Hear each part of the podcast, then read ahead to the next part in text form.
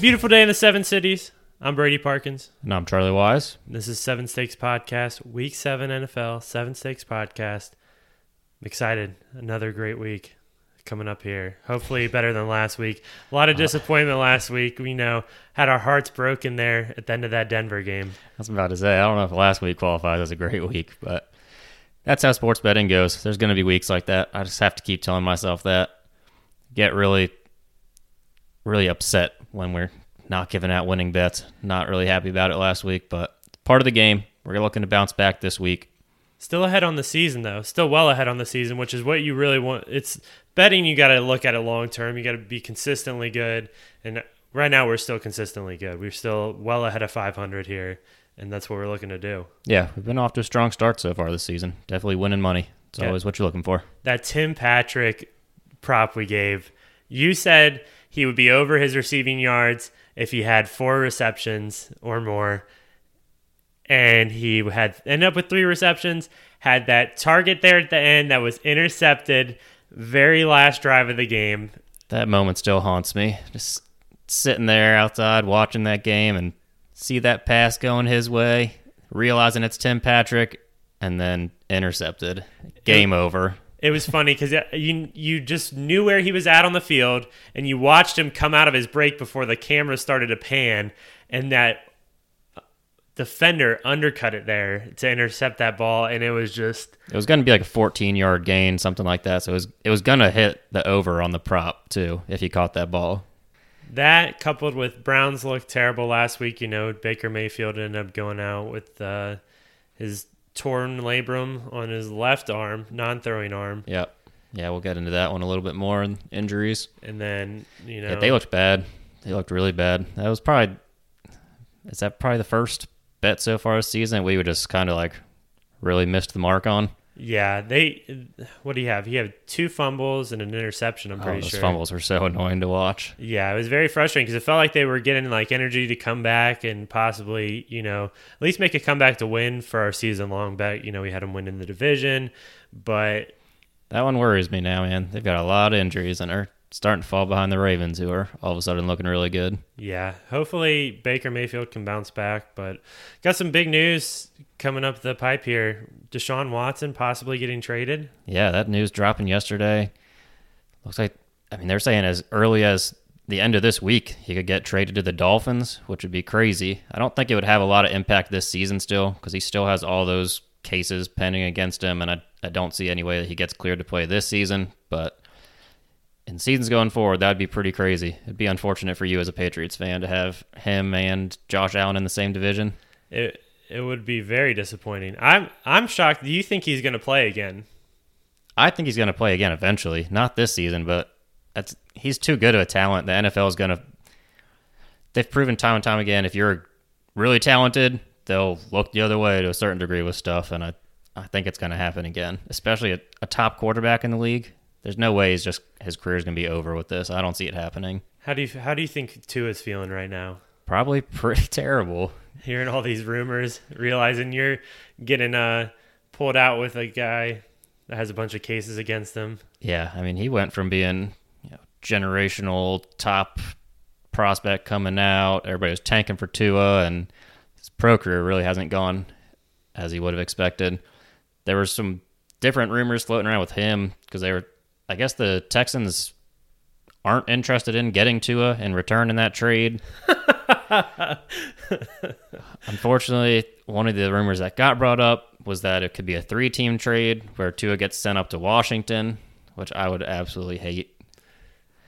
But I, I saw other reporters saying that that report is also just total trash, and Washington isn't really interested in Tua either. So who knows? Maybe Tua might get the Josh Rosen treatment, Oh, start gosh. bouncing around the league.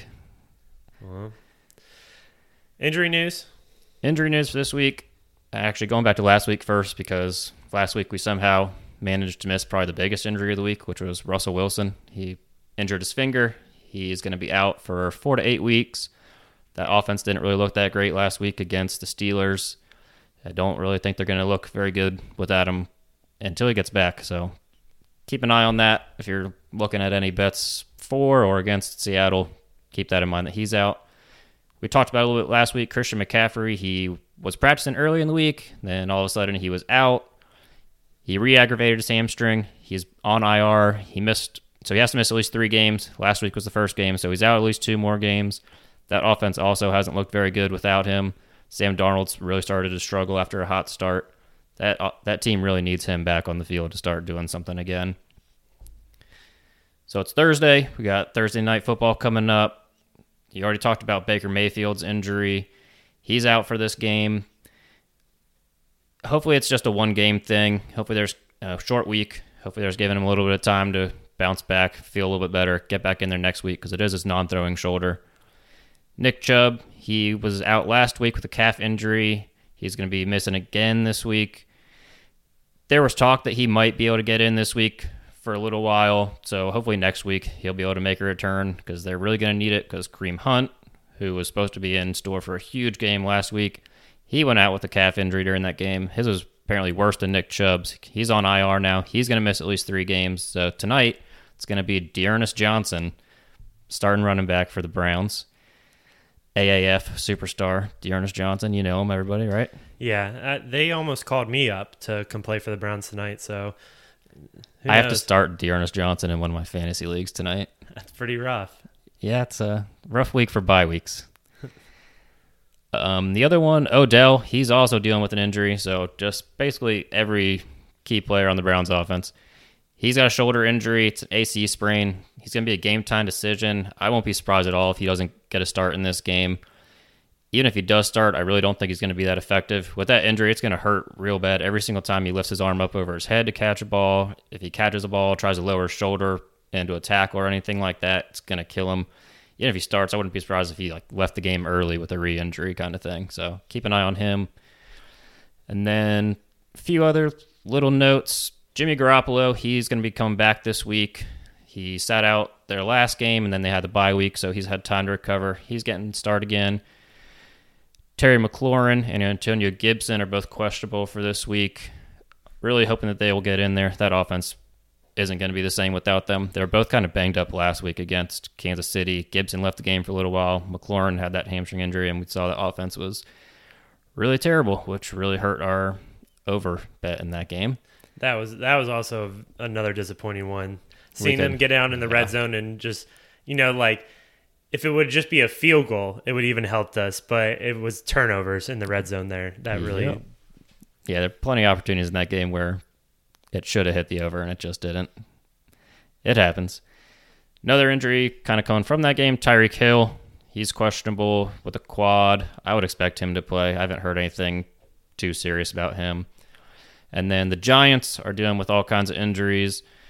Kenny Golladay, Saquon Barkley, and Kadarius Toney look like they're all going to be missing. They haven't practiced this week, so that's a lot of offensive weapons missing on the Giants, and that's actually going to lead me right into our first bet of the week this week.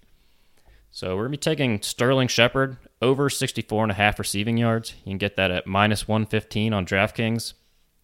So with all those guys missing, it's looking like Sterling Shepard's going to be Daniel Jones' top target.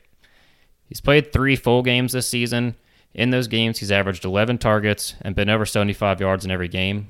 Last week, with those guys out that I mentioned, he saw 14 targets, had 10 receptions. So the opportunities look like they're definitely going to be there for him.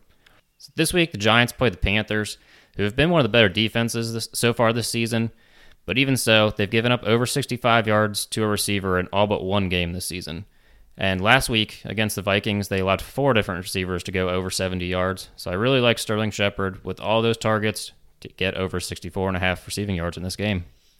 Moving on to our next pick here, we got the Patriots minus six and a half against the Jets at minus 115 on DraftKings.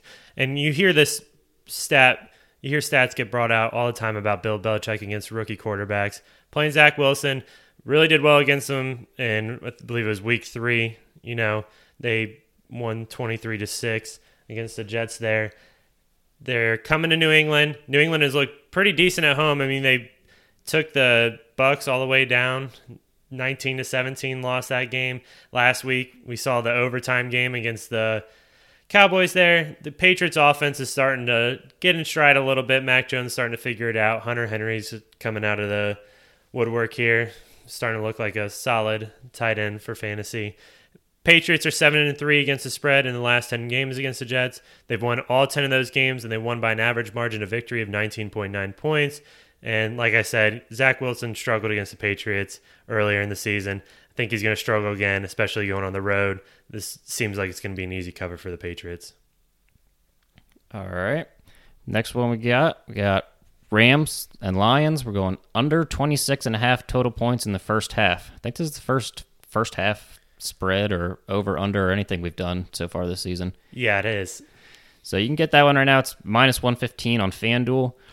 So far this season, the Rams have only had one game where the first half total has gone over 26. This team's been doing the majority of their scoring in the second half of games. So they've scored 81 points in the first half of games. That's with scoring 28 points last week against the Giants. That was their only game that they've scored more than 14 points in the first half. And then they've scored 98 points in the second half of games. So the Rams' offense might get off to a little bit of a slow start, but their defense has been ready to roll right from the start of games. They've allowed over seven points in the first half just once this season, and that was to the Cardinals in week four. In the Lions' first two games this season, they did go over this 26 point mark, but in the four games since then, the total hasn't gone over 20. This is because the Lions have really struggled in the first half since then. In three of those four games, they've been shut out in the first half, and in the one game that they did score, they scored six points, just two field goals. We already mentioned the Rams scored over 14 points in the first half just once so far this year. So if that trend continues, you're going to need the Lions would need to score 13 points to push the total over 26. They've only scored over 10 points in the first half just once this season. So the numbers are all saying this should be a pretty low scoring first half with those Lions offensive struggles, Rams really good defense. So even if the, I mean, I think the Lions might not score much of anything. That gives the Rams even some wiggle room to put up some good, good amount of points in the first half and still keep this total under 26 and a half.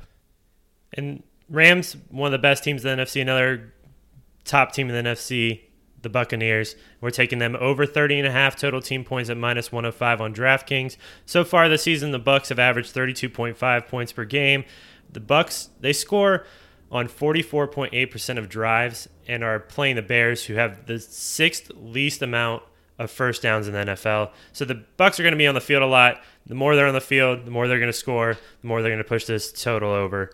You know, and the Bears have the seventh most rush attempts in the NFL and have the least passing yards in the NFL so far this season. The Bucks obviously have the best rushing defense, so I think the Bears are going to really struggle here on the ground they're going to try to pass it, and Justin Fields is it's going to be a struggle for him. Unfortunately, him being a Buckeye, you know, I hate saying stuff like that, but hammering this over 30 and a half total team points, I think the Bucks could probably put up 24 in the first half and just need one garbage touchdown there in the second half to put this over.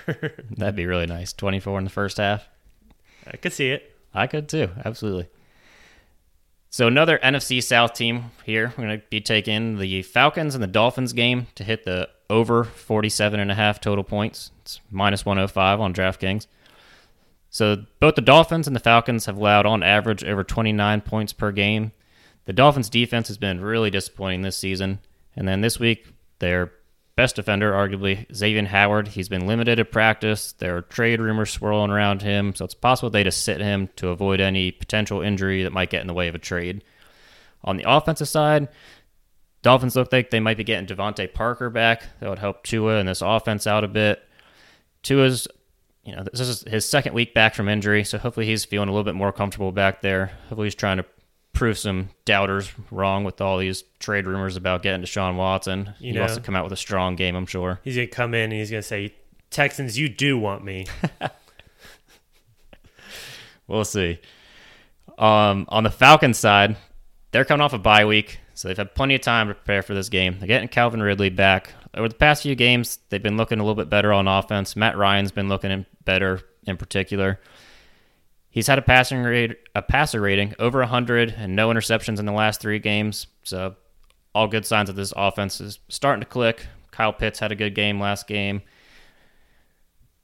And you actually have a player prop coming up that will kind of be leading into how we think that the Falcons offense will be doing. So we're taking the over in this game.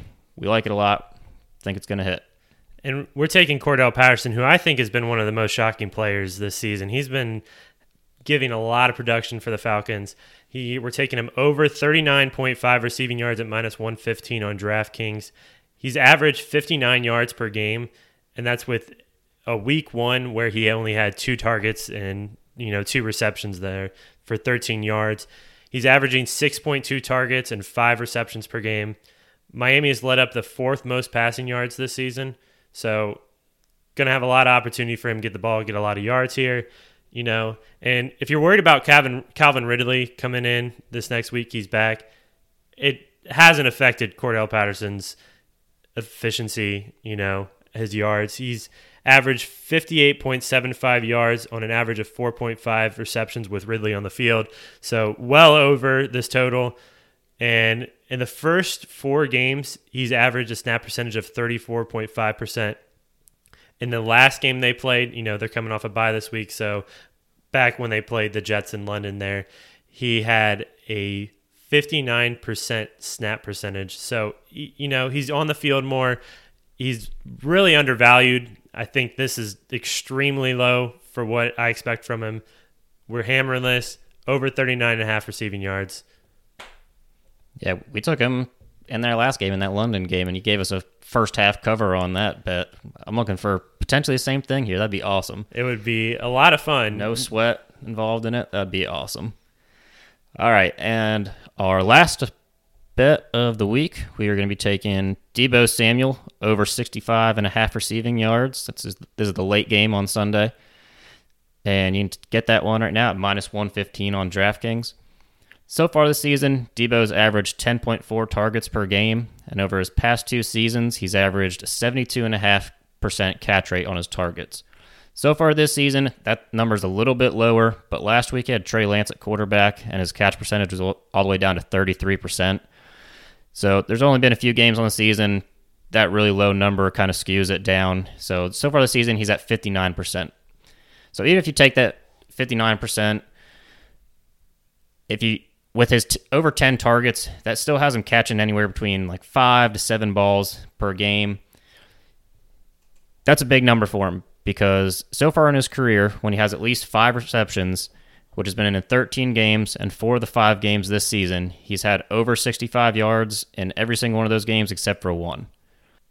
So I already mentioned that Jimmy Garoppolo is coming back this week, which is big news for Deebo Samuel because that one game this season that he didn't have at least five receptions, that was in their last game with Trey Lance at quarterback.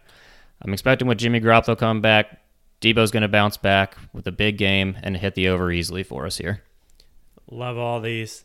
There was a lot of it was a hard research week, you know. I feel like they put a lot out of hours into it this week. Yeah, I feel like they put the player props out super late. Like even when we were looking, we looked this morning and there was still nothing out there really. Still quite a few games they haven't put anything out on. That's why I was so excited to see that Cordell Patterson one because that one seems so like a gift. I like all I like all the player props a lot this week. Yeah, I like all of them, all the all of our bets a lot this week. We've definitely put in the hours to get the best bets out there for you guys. Yeah, I feel the same. So just a recap here, we're taking Sterling Shepard over 64 and a half receiving yards. The Patriots minus six and a half. We're taking Miami and Atlanta over 47 and a half. We're taking under 26 and a half for Detroit and uh, the Rams in the first half. Deebo Samuel over 65 and a half. Cordell Patterson over 39 and a half. And the Bucks over 30.5 total team points. That's all we got this week. Looking for a big bounce back week this week. Yeah, we'll have some more fireside chats. Hopefully, there's no gripes. That was a little depressing sitting next to that fire. Uh, had to watch my Patriots lose in overtime and then have to talk, gripe about that, gripe about Tim Patrick, gripe about the over under in that Washington game. There was a lot to gripe about last week. Still, we ended up, you know, three and four, which is Three and four, not terrible. Matches our worst. We've only done that twice. Only twice we've had losing records so far this season, which is great. Yep. And that's it. Week seven, Seven Stakes podcast. I'm Brady Parkins. I'm Charlie Wise. Thanks for listening. We'll see you.